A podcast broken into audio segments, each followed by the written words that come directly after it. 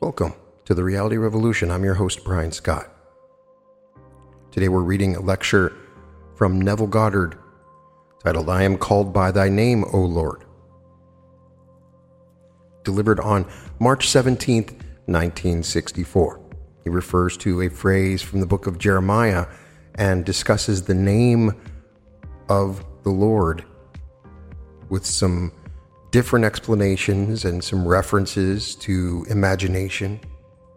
I am called by thy name, O Lord. Tonight's title is taken from the book of Jeremiah. It's the 15th chapter, the 16th verse. Thy words were found, and I ate them, and thy words became to me the joy and delight of my heart. And then he tells the results of eating these words For I am called by thy name, O Lord God of hosts. He found the words, he ate them, assimilated them, and then it produced this knowledge that he who ate them, who assimilated them, is actually the very being that is the cause of all the phenomenon of life. The whole vast universe was himself pushed out, that everything was created by him, and he didn't know it until he found the words then he ate them. And having eaten them, he assimilated them. And that's what you and I are called upon to do. We take food in and we assimilate what we can build into our system, and then we reject what we cannot use. Well, the Bible is the same way. We have taken the vehicle that conveyed the instruction for the instruction, and we have mistakenly taken personifications for persons, and the gross first sense for the ultimate sense intended. And so, like food, you take it in and then the system discriminates between what it can use, what it can assimilate and build into its system, and what it must expel, what it must reject. And we read, so we're told, and they read from the law, and they read it clearly. This is the book of Nehemiah, 8th chapter, 8th verse, and they read it clearly, so that they heard it with understanding. When they heard it with understanding, well, then they could discriminate and reject the instrument that conveyed it and then accept what it conveyed, the kernel, the life essence of it as it were. So tonight, our story is I am called by thy name. Now, what is the name? Well, we are told the name of the strong tower, and the righteous man runs into it and is safe. I will respond. I will answer all who call me by my name. He will answer everyone who calls by his name. Well, now, how will I call this night? because I'm also told, Whatever you ask in my name, I will do it. Anything you ask in my name, I'll do it.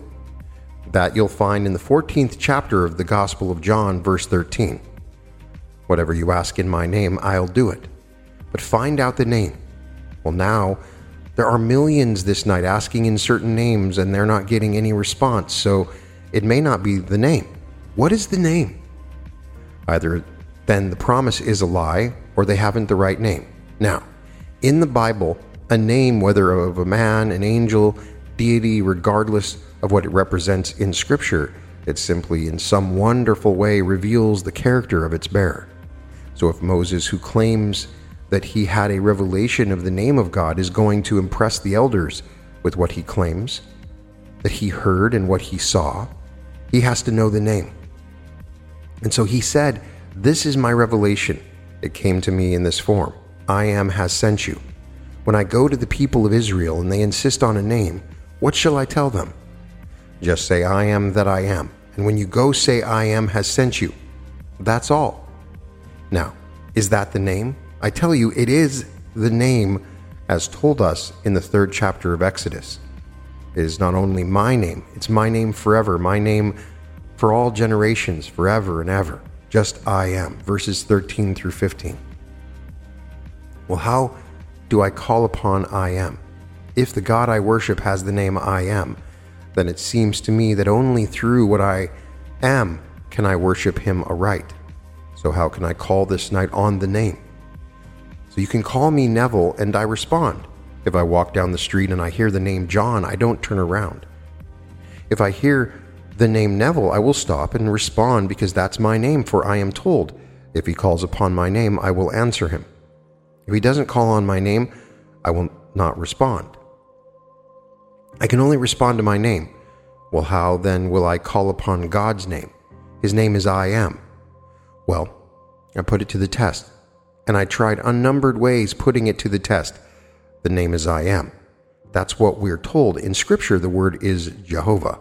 In this New Testament, that same I amness is spelled Jesus, but the word Jesus doesn't respond. The word Jehovah doesn't respond. I am does respond. But how does it respond? Here comes this day a letter to me. He's here tonight. He said, I'm from the Midwest. My mother and brother have had nothing but physical problems. I mean, health problems.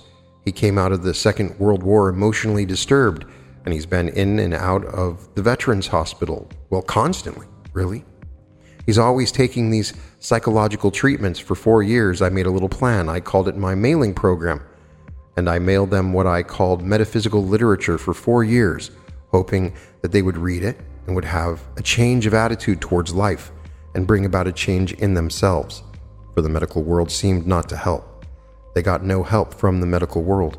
So I thought, well, now, I'll get this. Call it my program, my plot. Well, at the end of four years, I heard you, and then I stopped it. I stopped sending them books, which I didn't realize until only two weeks ago that they never even read one of the books. As they came, they threw them into the ash can but I didn't know that until two weeks ago when a neighbor of my mother from the Midwest came paying a visit to the West Coast, and she told me as the mail arrived, books right straight to the ash can. So they never once read a book. In keeping with what Ben Franklin said about books that were given, he said that people seldom read a book that is given to them. And the best way to spread a thought is to charge a modest price for it.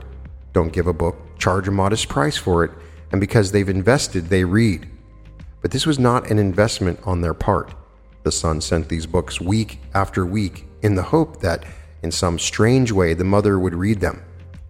The brother would read them and bring about in themselves a change of attitude towards society, which they didn't. So he said, What I did was this I couldn't reach them by sending them gifts of books, and having heard you that the whole thing is myself, didn't have to depend upon my mother reading a book or my brother reading a book. I could do it. So I assumed full responsibility now to produce a change in them, though we are hundreds of miles away. No physical contact, save by letter. I took a letter in my hand, a mental letter in my mental hand, and I could actually see. He used the word actual. I could actually see my brother's hand writing, and then I read what I wanted to read when I opened that letter that I am feeling much better, and mother is much better, than she has been. I read it over and over in his handwriting. On the morning of the 24th of February last month, I received a letter dated the 22nd from my brother, word for word, because he actually told me what he said, and then he quoted from his brother's letter. Not one word, not a comma was out of place. That this letter is coming across space, saying to his brother here, he said, May I tell you, Neville, not in 10 years have I had anything but a negative letter from my mother and brother not once concerning their health condition, but a negative state. And here, in three weeks, I did it for three weeks every day, and quite often several times in the course of the day. When I thought of it, I simply repeated it. At the end of the three weeks, this letter came, and the following day, one from my mother. This is what she said I have not felt better in 15 years, from the two that were simply hypochondriacs. He said, I know now imagining does create reality. I don't have to spend my money sending them books to get them to read it. All I need is the desire on my part to help them, and then it becomes my responsibility. And so I simply went to the end. The end was a letter in my hand where I could actually see my brother's handwriting and then read the contents of that letter as I wanted to read it. So I actually wrote the letter that I read three weeks later. It was written in my brother's handwriting, but I dictated that letter. The whole thing was all within me.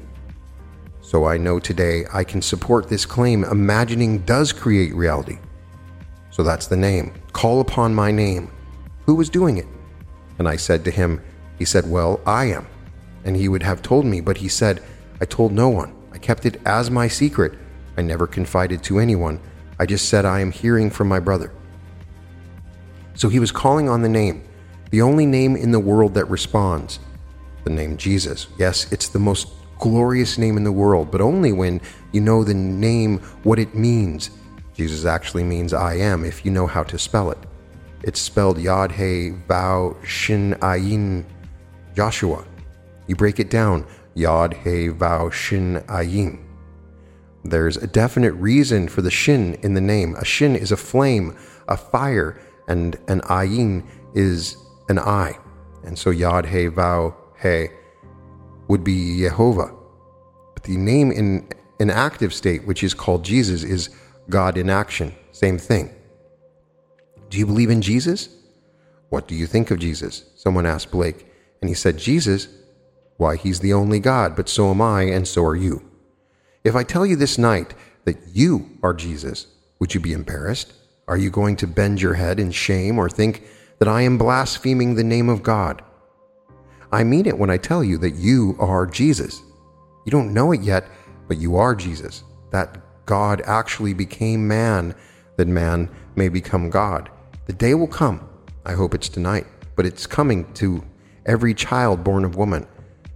Then they will know who they are. And in the very end, because the story of Jesus is all about the end, hasn't a thing to do with your social world, anything here at all. It's all about the end. Eschatology is the only story of Jesus, so he comes only to fulfill Scripture, the end.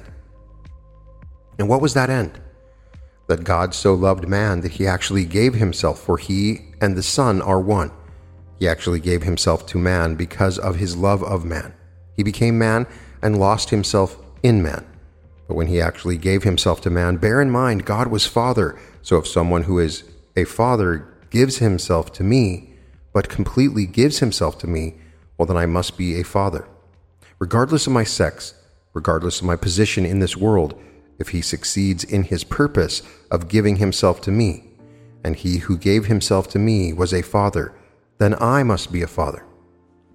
He has it all planned out, how to reveal to me that he gave himself to me and so he reveals it in his Son. There is no way in the world that God can prove to me that he gave himself to me, save he has a Son that is his only begotten Son. Then, that only begotten Son, in the depths of my soul I see him, and I know he is my Son, and he calls my Father.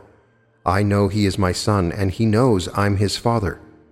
There's no way in eternity that God the Father could ever give himself to man and convince man to whom he gave himself that he succeeded in his purpose of that giving of self to man unless the Son reveals the gift.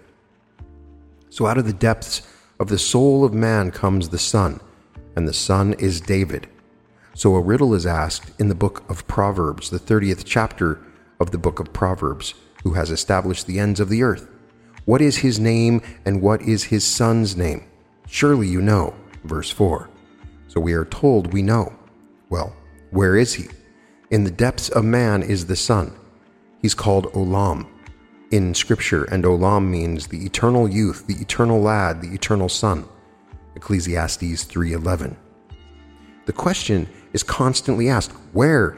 Who is he? And who is that son? Whose son are you, young man? Whose son is that stripling? Whose son?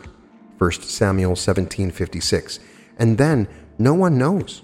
No one will know until he appears in the depths of the soul of the individual to whom God now reveals his purpose. You see the Son, and the Son calls you Father. So, what is his fabulous name? The name is I am. For purposes here on earth, it's I am. But in the end, you will know the meaning of these words, and all will become king. Who? The Lord will become king over all of the earth. On that day, the Lord will be one and his name one. Zechariah 14:9. So you and the other 3 billion or 4 billion of us in this world will one day have the satisfaction of knowing that God fulfilled his purpose in you.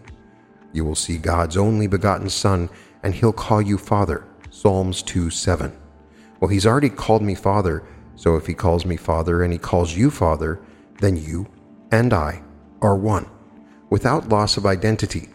We are the Father of the same Son. Then we understand the great mystery of this compound unity where, Hear, O Israel, the Lord our God is the Lord. Deuteronomy 6 4. The I am, our I ams form one I am.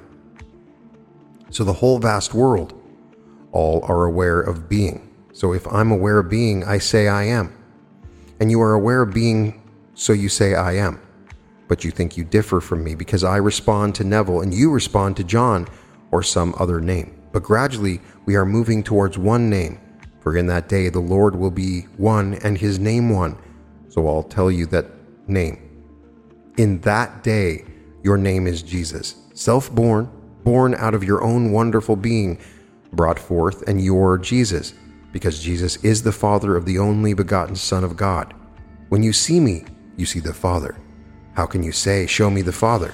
When you see me, you see the Father. John 14 9.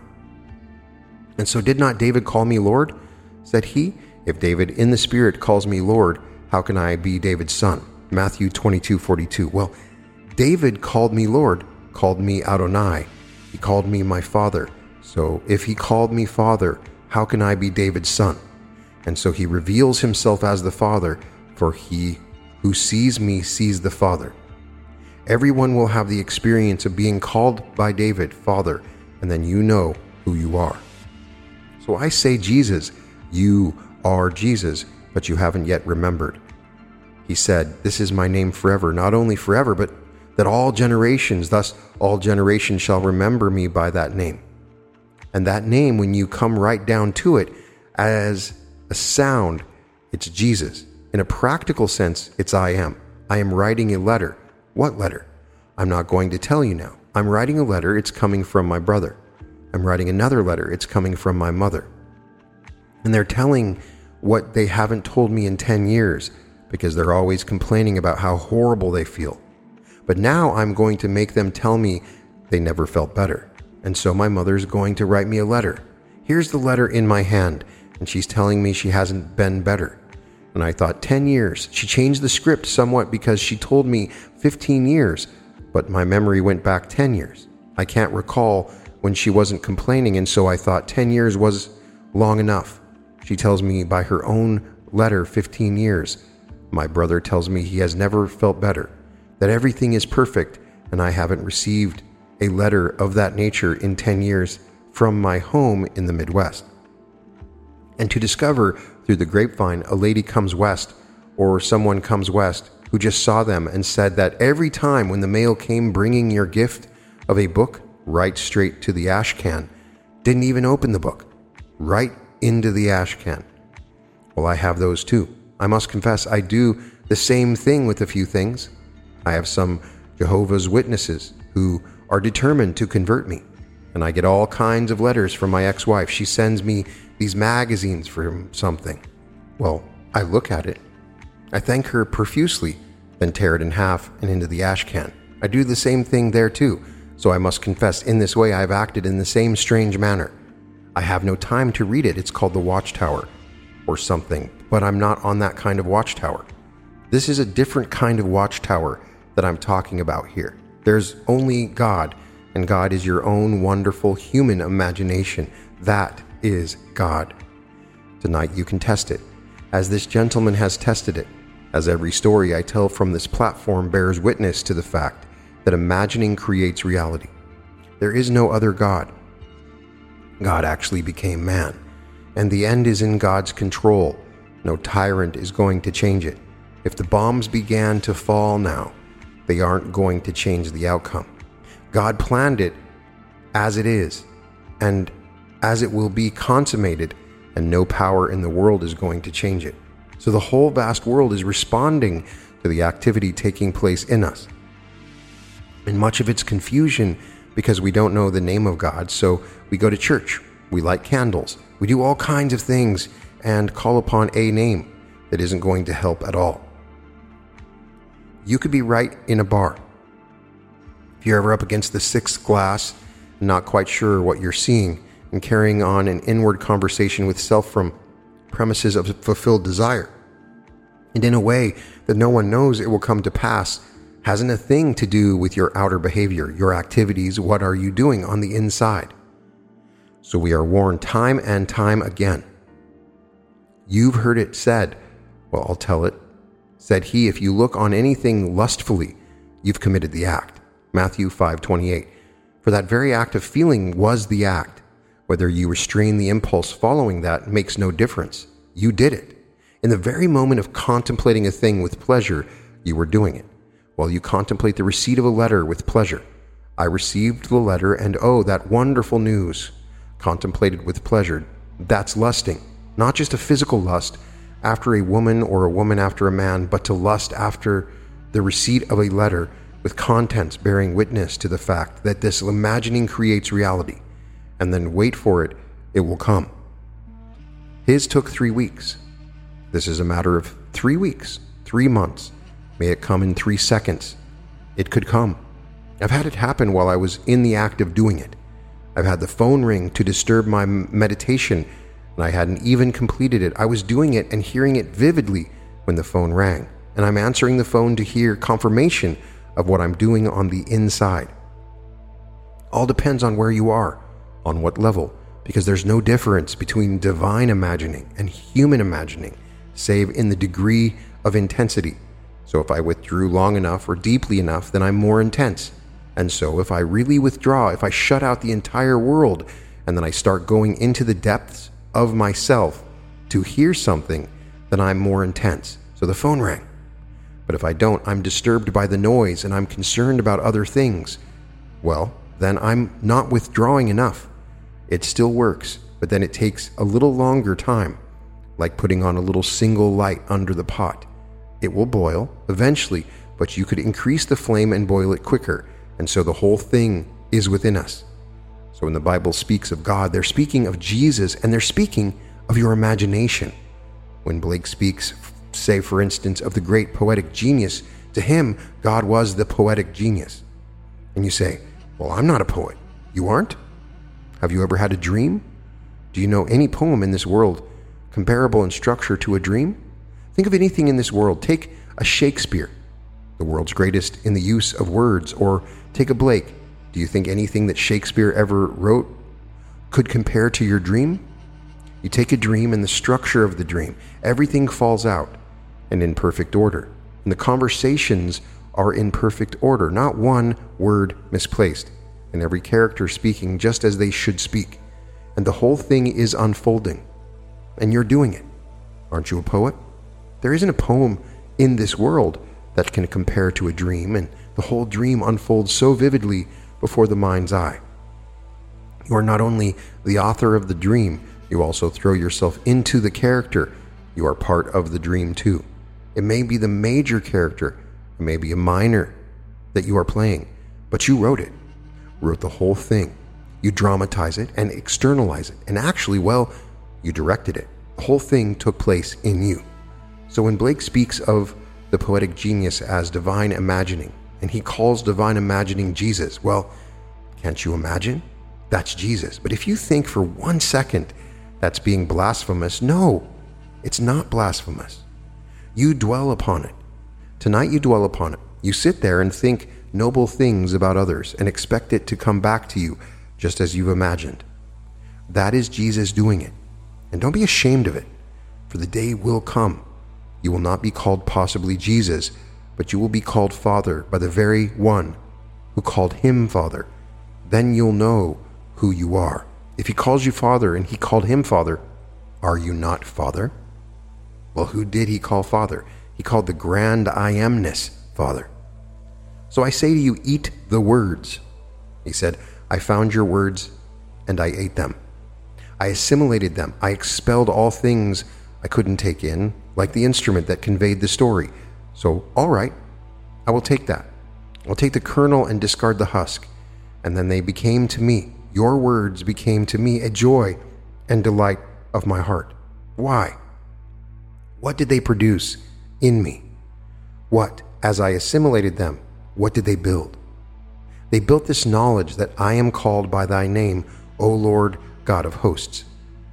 You mean when I read the Bible and actually assimilated it, I discovered the whole book was about me? Yes, I discovered the whole book was about me, that he brought me into being, as it were, as his emanation, so loved me that he cleaved to me and wouldn't let me go until he actually fulfilled his purpose to give me himself. And he, being God, the Father, and I being his wife, his emanation, that he cleaved to me and wouldn't let me go until I actually became one with him. When that was completed, that union had to result in a child, for this is male female, God the Father. As we are told in the 54th chapter of the book of Isaiah, Your Maker is your husband. The Lord of hosts is his name. Verse 5. And so my Maker is my husband. I'm his emanation, and he cleaved to me until this dream of life comes to an end. It's called death. Until this death disappears, then I am he. Well, this union must result in something creative, and that is a son. So he brings into my world his son, but by then I am he, and so the son calls me father. I am telling you what I know from experience. I'm not speculating, I'm not theorizing. These are not opinions. I never heard it from a man. I was never taught it. It came by the revelation of Jesus Christ. When I least expected it, it happened to me, and it happened in such a marvelous manner. I can say to everyone, do not despair. I don't care what you have ever done. The love of God is so intense and so great, He isn't going to leave you. He has made a pledge to cleave to you, and He is not going to let go until He has transformed you into Himself, and you are He.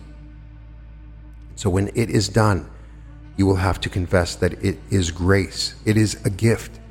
You could not have earned it. No man in the world can earn it. He isn't good enough. Therefore, because he can't earn it, he can't brag about it. It's simply a gift, the gift of God. Grace is simply God's gift of himself to man. When he succeeds in giving me grace, then he gives me himself.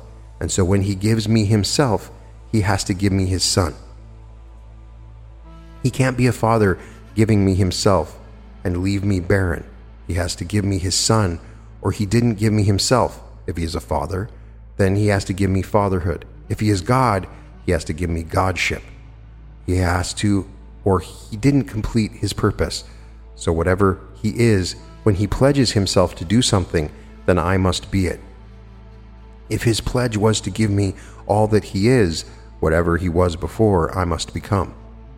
And so the fatherhood I am, and if that name, that holy name is Jesus, well, you may laugh or may walk out of here never to return again. It makes no difference to me. I am He. I am the same man, Neville, but I am He as you are He. You don't know it, and I know it. I know not because I earned it. I know it because it was given to me. I didn't earn it. No man can earn it. It's a gift. And because it's a gift, everyone will get it. So don't be embarrassed. When you see Him, infinite love stands before you, and in the end, there is only one body, strangely enough. You are embraced and incorporated into the body of love, and it's your body. It's infinite, not in space. It's human, very human, but it's all love. Infinite in wisdom, infinite in power, infinite in every sense of the word, and it's your body, never again to be divorced from it for that body is cleaving to you until you fuse into it, completely incorporated into the body of God, and that body is Jesus. Because you're the one with the body, you are He, not a little portion of it. The whole, the fullness is in you. But here, for our practical purposes, I want letters after letters. I want you to take it this night and just try it. Just what the gentleman did. He tried the outside effect. We all do that first. And so he tried to reach them by gifts of books, and they didn't even read the books. Four years of spending time and money, and they all went into the ash can. Then he stopped after he came here. He hasn't been coming here too long, but he heard what you heard, and then he decided that the whole responsibility was his. He isn't going to blame his mother. He isn't going to blame his brother. He isn't going to blame anyone. And he isn't going to try to change them through physical external means. He's going to change them because they are himself pushed out. He assumed full responsibility for the world in which he lived. So if the whole vast world is myself pushed out, I'll change any aspect. For did not James say, the greatest revelation in this century was the discovery by man that by changing his own inner attitudes of mind, he could change the outer aspects of life? So he didn't argue with others, he only changed the inner attitudes of his own mind.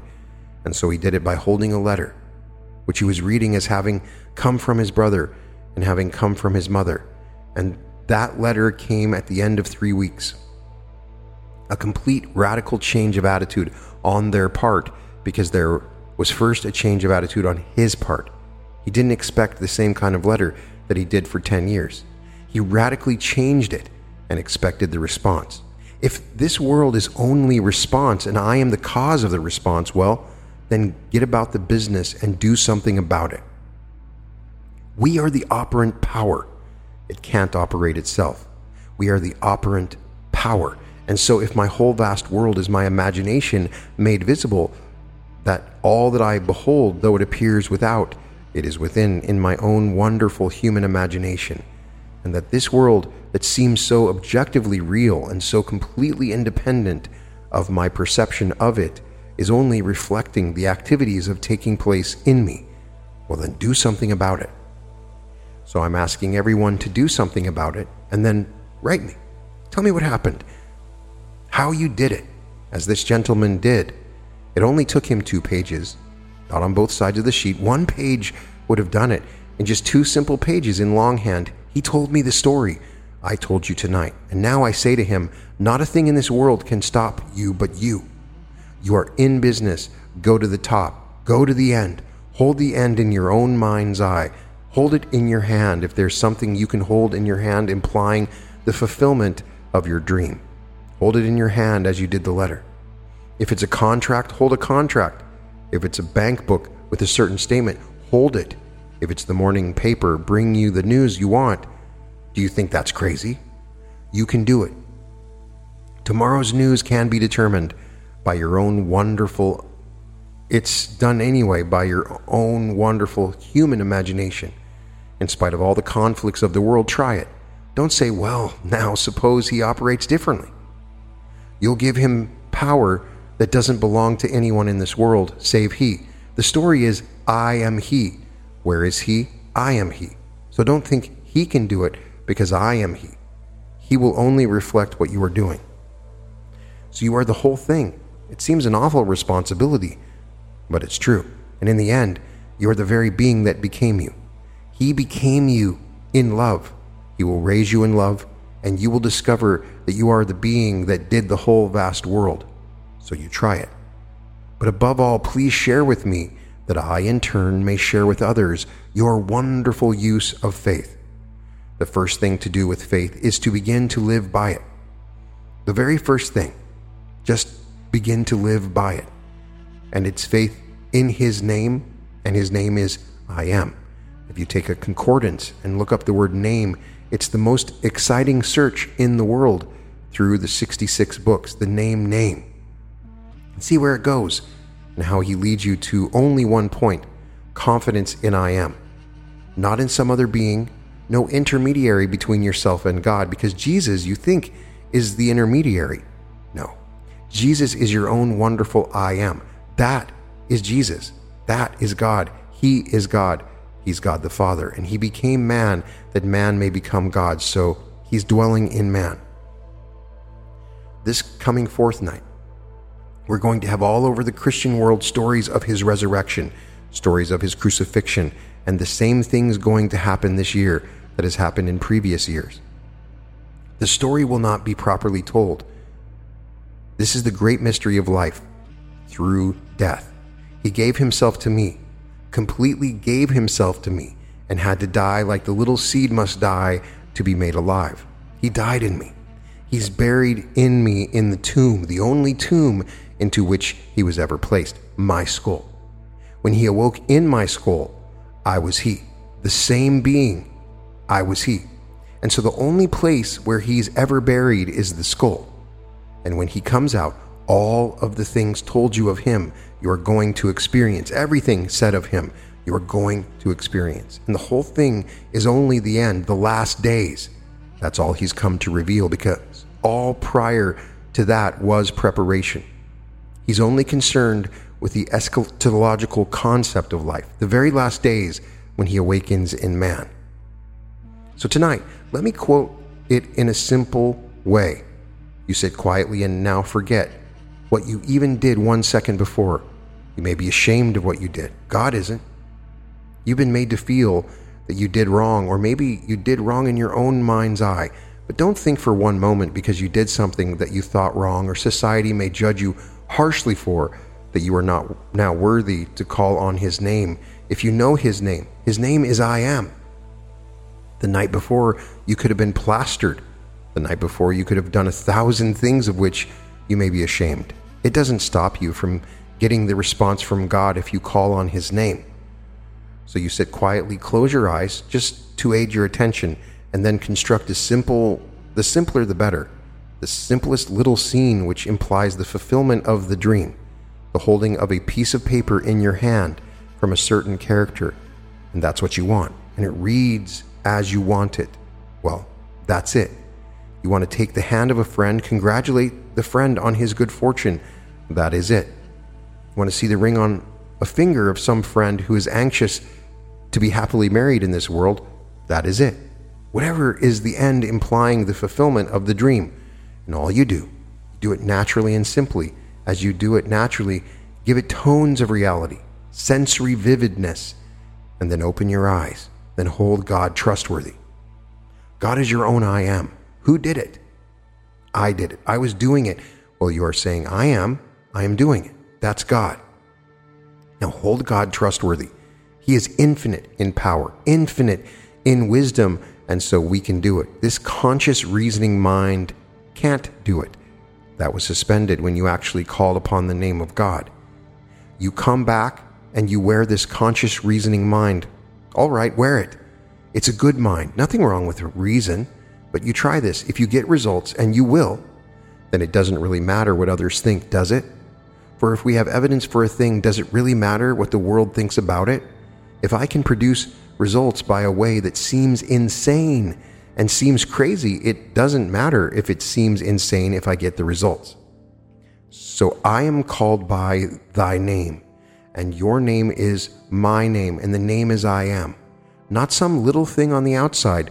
There's nothing more central than I am. If this very night I slept any place in the world, and by using my imagination, I could sleep wherever I want to sleep in imagination, couldn't I? Would it work? Yes, it will work. I've done it. You awaken there. How could I go there in the flesh? You will go there in the flesh. Things will happen to compel a change in your world, to compel you to make that journey. If you sleep in imagination elsewhere as though elsewhere were here, because I am can never be other than here. I don't say I am there wherever I am, it's here. And so it is always first person and present right here. So I can make here Moscow if I so desired. Then this would vanish and I would actually feel it to be Moscow here. Who is feeling it? I am. That's God, and all things are possible to God. Then, in a way that Neville, the conscious reasoning mind, does not know, he'll be compelled to make the journey to fulfill that command of God. So do it in this light, and you will not fail. And you will send me letters because I do really want the letters to encourage everyone here that this thing works. It proves itself in performance. At the end of these lectures, Neville would give two minutes of silence, followed by questions and answers. Now, let us go into the silence.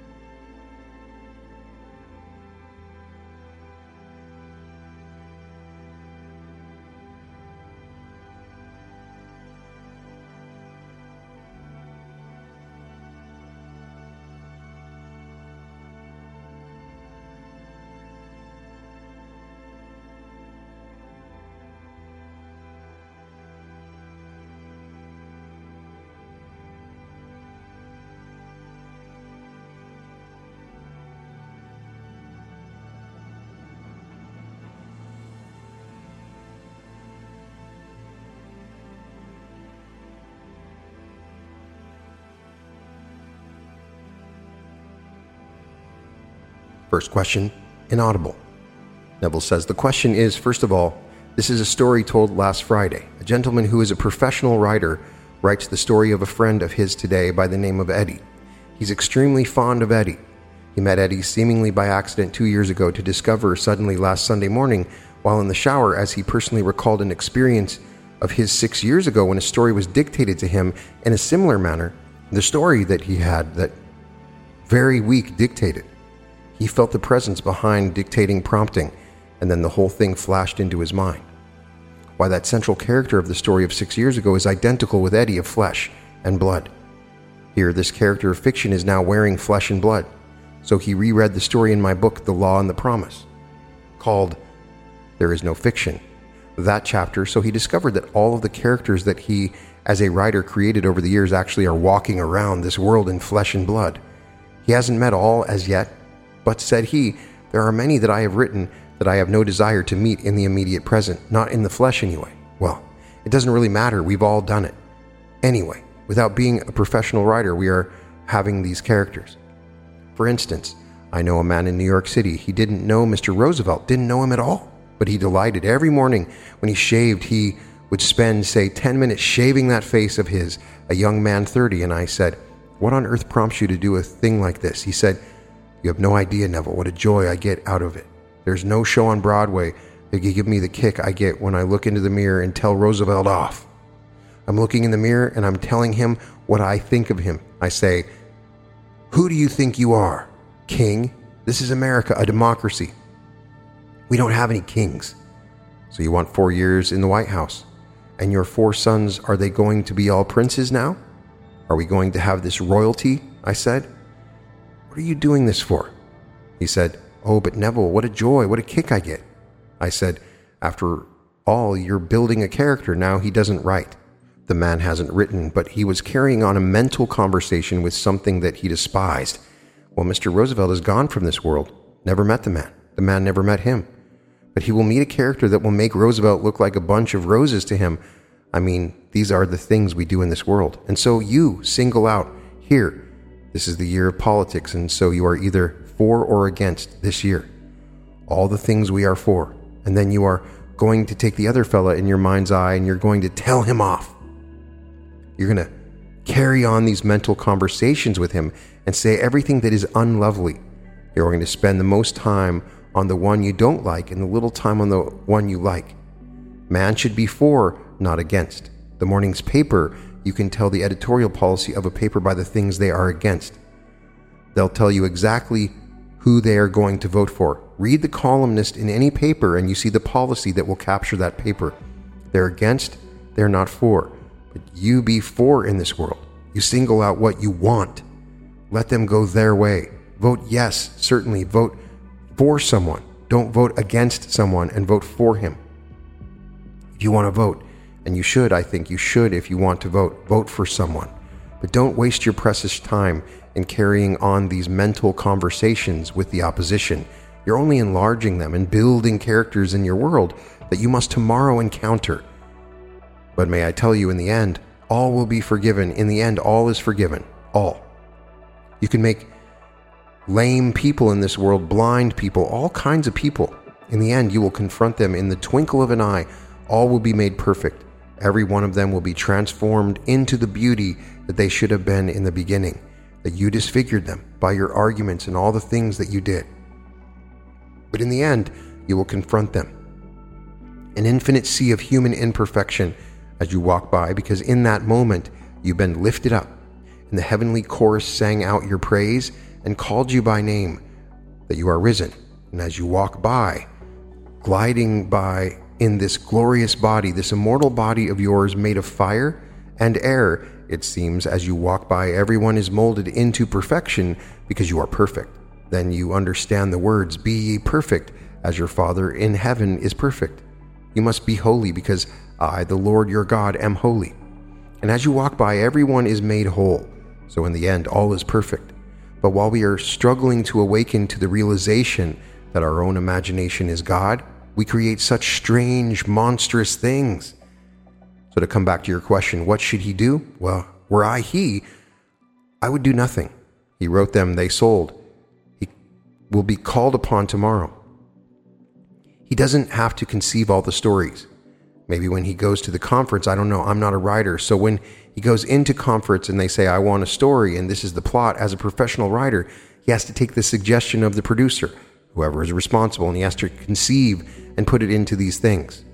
Like Shakespeare gave us these fantastic things, but what characters? Were I Shakespeare walking this earth, I wouldn't undo one thing that he's done. They're so altogether marvelous. Every character, in fact, we speak of Shakespeare's 400th anniversary and I think of the great ones. You take a Dickens. Do you know that his characters are better known than Dickens? They're all alive. And don't you meet them? Haven't you met Scrooge?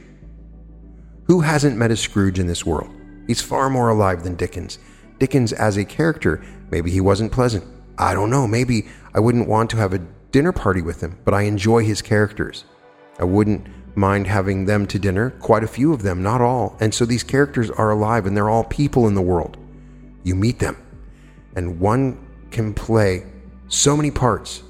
You could be the most protective, loving husband in this world, and in the office you are a devil, and yet at home you could be to her all that she desires as a husband. So we are all the characters anyway. You hear them all day long. They are doing what you wrote. Are there any other questions, please? Question inaudible. Neville says, And I, when I am lifted up from the earth, I will lift up all men unto me. And that's an actual true story. The day will come, you'll be lifted up, and I'll tell you exactly how you'll be lifted up in a spiral motion. You'll go up like this. Don't even know you're simply taken up that way through the top of your head in a spiral motion. A heavenly chorus will sing your praise as you are lifted up, call you by name, and pronounce, He is risen, calling you by name. And the chorus will sing it out, unnumbered voices, but what heavenly voices! Then you will see an infinite field of human imperfection, and they are all waiting for you. Not just idly waiting, they're waiting for you because you are going to redeem them. You will glide by in this immortal body of yours, a fiery, airy body. It's luminous. You don't need a sun. You don't need the moon. You illuminate your world because you are the light. As you walk by, gliding by, everyone is made perfect as you go by. That chorus comes in at the very end and it swells in the most glorious exaltation. It is finished. The last words of the cross. And when it exults, it is finished. Then you crystallize once more in the body of clay for unfinished business. Which unfinished business is to tell it, to tell and testify to the truth of Jesus Christ, the only reality in the world. But the churches have completely misunderstood the mystery of Jesus Christ and talk about him as a being of flesh and blood. What a man in whom it first appeared did for a job on earth is irrelevant. That he was a carpenter, a mason, a banker, a writer, it's irrelevant. He's not talking of that. The whole story is simply taking place in the soul of that being. If you read it carefully, the experiences were not witnessed by anyone other than himself. And he was not what they were looking for. They were looking for some majestic being to come out of space as a conqueror who would lead Israel, who had been crushed, into some victorious campaign and enslave those who had enslaved Israel. That was not Messiah at all. So they knew him. They knew his background, they knew this, that, and the other. It doesn't matter what you know of a man, the weaknesses of a man who isn't weak in this world. The body is weak, spirit is willing, the flesh is weak. No matter how strong it is weak, weaknesses are little links that are weak. And so if you know the little weak link, you can always point the finger and say, What? He? How can he be chosen? Well, it wasn't his choice. God chose him. God made the choice. And so if God chooses well, then it's God's secret of election. No one knows it, but those who know you well and know you intimately can always point the finger at your weaknesses. They know you. I have those who wouldn't come near me because I am a divorced man. If I was not divorced and kept 20 on the side, perfectly all right. Nobody would know it. So they would come. I am keeping no one on the side for multiple reasons, but I was once divorced. Therefore, that right away, that's anathema. I know that. My podiatrist in New York City this past summer, past fall, here I am sitting in his chair, and he is taking care of my feet. He said, You know, he calls this lady by my name, a very prominent lady. You all know her. If I told you, I won't tell you. Very prominent. She's read your books, and she's trying to convert me. I'm a Jew. She's trying to convert me to her way of thinking, which happens to be without any offense because it's a marvelous concept, a nice, positive way of thinking, which is Christian science. Well, she's a Christian scientist and she's trying to convert me, the Jew, to Christian science. I said, Well, I'm a Jew. My father was an Orthodox Jewish butcher and we were raised in a strictly kosher home. Though I don't maintain a strict kosher home, I still consider myself a Jew, but I go to a man who is a friend of mine and his name's Neville. When he comes to town, he happens to be in town at the moment, so I'm going to all of his lectures. Oh, she said, I've heard of that man. I have his books. The books are all right. I've read them. They're all right, but I wouldn't go near that place. He said, Why? She said, Well, because the man was divorced. Not only divorced, but I also heard that he lived with a woman for years before he married the girl he's married to now. And so, my friend Hal, not understanding the picture of life, tried to justify my behavior. He said, Well, can't you forgive him? God is merciful. If God can forgive, can't you try to be like God and forgive too? I said, Hal, why did you say that? Am I in need of her forgiveness? Of all the things in the world. So she wouldn't come near my meetings because I was once married and someone told her I lived with a woman. Well, really, every husband lives with a woman. Good night. And this concludes I am called by thy name, O Lord. So we get an interesting story that Neville has rarely done. I think maybe one other time where he talks about imagining a letter. I think this is important in the modern day because a lot of times we are imagining emails, sometimes harder to imagine. In this particular case, he imagined his own brother's handwriting, and he imagined his brother saying, We're doing great, our health is great, when in the past he would receive letters from his mother and brother, and they were always in bad health. And he imagined the letter being written and seeing the actual handwriting. You can imagine anything that you want in this world, and, and many times you may have to imagine a letter, an email, something that you receive. Now, later in the lecture, Neville is emphasizing holding the letter. That's why, in my own particular case, it can be difficult to imagine emails because there's nothing to hold, there's nothing tangible to feel except a feeling of what you would experience if you read the email. But we get an interesting example of someone using imagination by imagining a letter. You can use this same technique in a variety of ways. You can use it to imagine someone sending you an email, a text that says, Hey, I'm feeling so good. If you're holding your phone, you feel the phone in your hand, you receive the text and it says, Oh, your friend says they're doing great. That's a great way to imagine that I have used something similar to what he is talking about. He also emphasizes later on in the lecture that there is no fiction. And then when you go through these little fantasies, you will, even not in this light, but you will face the reality that you created. And it made me think are we experiencing things in this life that we perhaps imagined in another time loop when we had been through this life before. It's certainly possible that some of the things we're experiencing now, when we're younger or whatever, are from imaginings from a previous life or a previous time in the wheel of recurrence. He talks about the name of God, and in this particular case, breaks it down to Yod He Shin and describes what it means that Jesus means, in essence, God in action I am in action. So when you use the name I am, that is the key. And I always remember this. So if you are taking the name of the Lord in vain, you're taking I am in vain. If you say, I am terrible, then you are using the Lord's name in vain. So you say, I am happy, I am wonderful, I am smart, I am healthy. When you say those things, you're using the name of the Lord, and whatever you call for in the name of the Lord will be done unto you. I found it interesting. We recently got to see the death certificate of Neville Goddard, and I'll do an episode on Neville's death to discuss it further as I posted it in the group, and I got some interesting responses, just like when we read the Frank Carter lecture about Neville's death.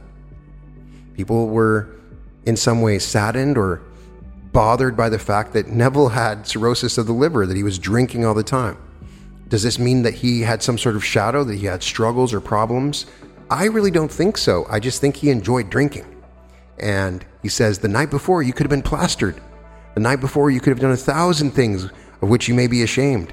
He's basically saying when you experience the promise and God within you and using your imagination, it all works. You don't deserve it. It's a gift given to you. It doesn't matter what you've done.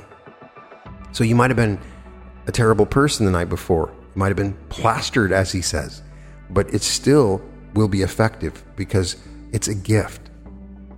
God is your own I am. So start using the I am today and pronounce in the name of the Lord the things you want. I am wealthy. I am prosperous. I am loved. Do that. And as Neville says, test it out and it will work. Don't take his word for it. Experiment with the techniques that Neville gives and you will find success. I am imagining love and happiness and joy for all people listening to this episode, and I'm hoping that you have a fantastic day.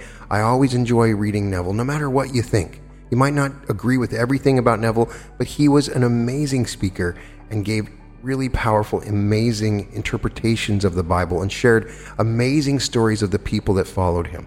And that is what I enjoy about reading Neville. You can find all episodes of The Reality Revolution at therealityrevolution.com. And welcome to The Reality Revolution.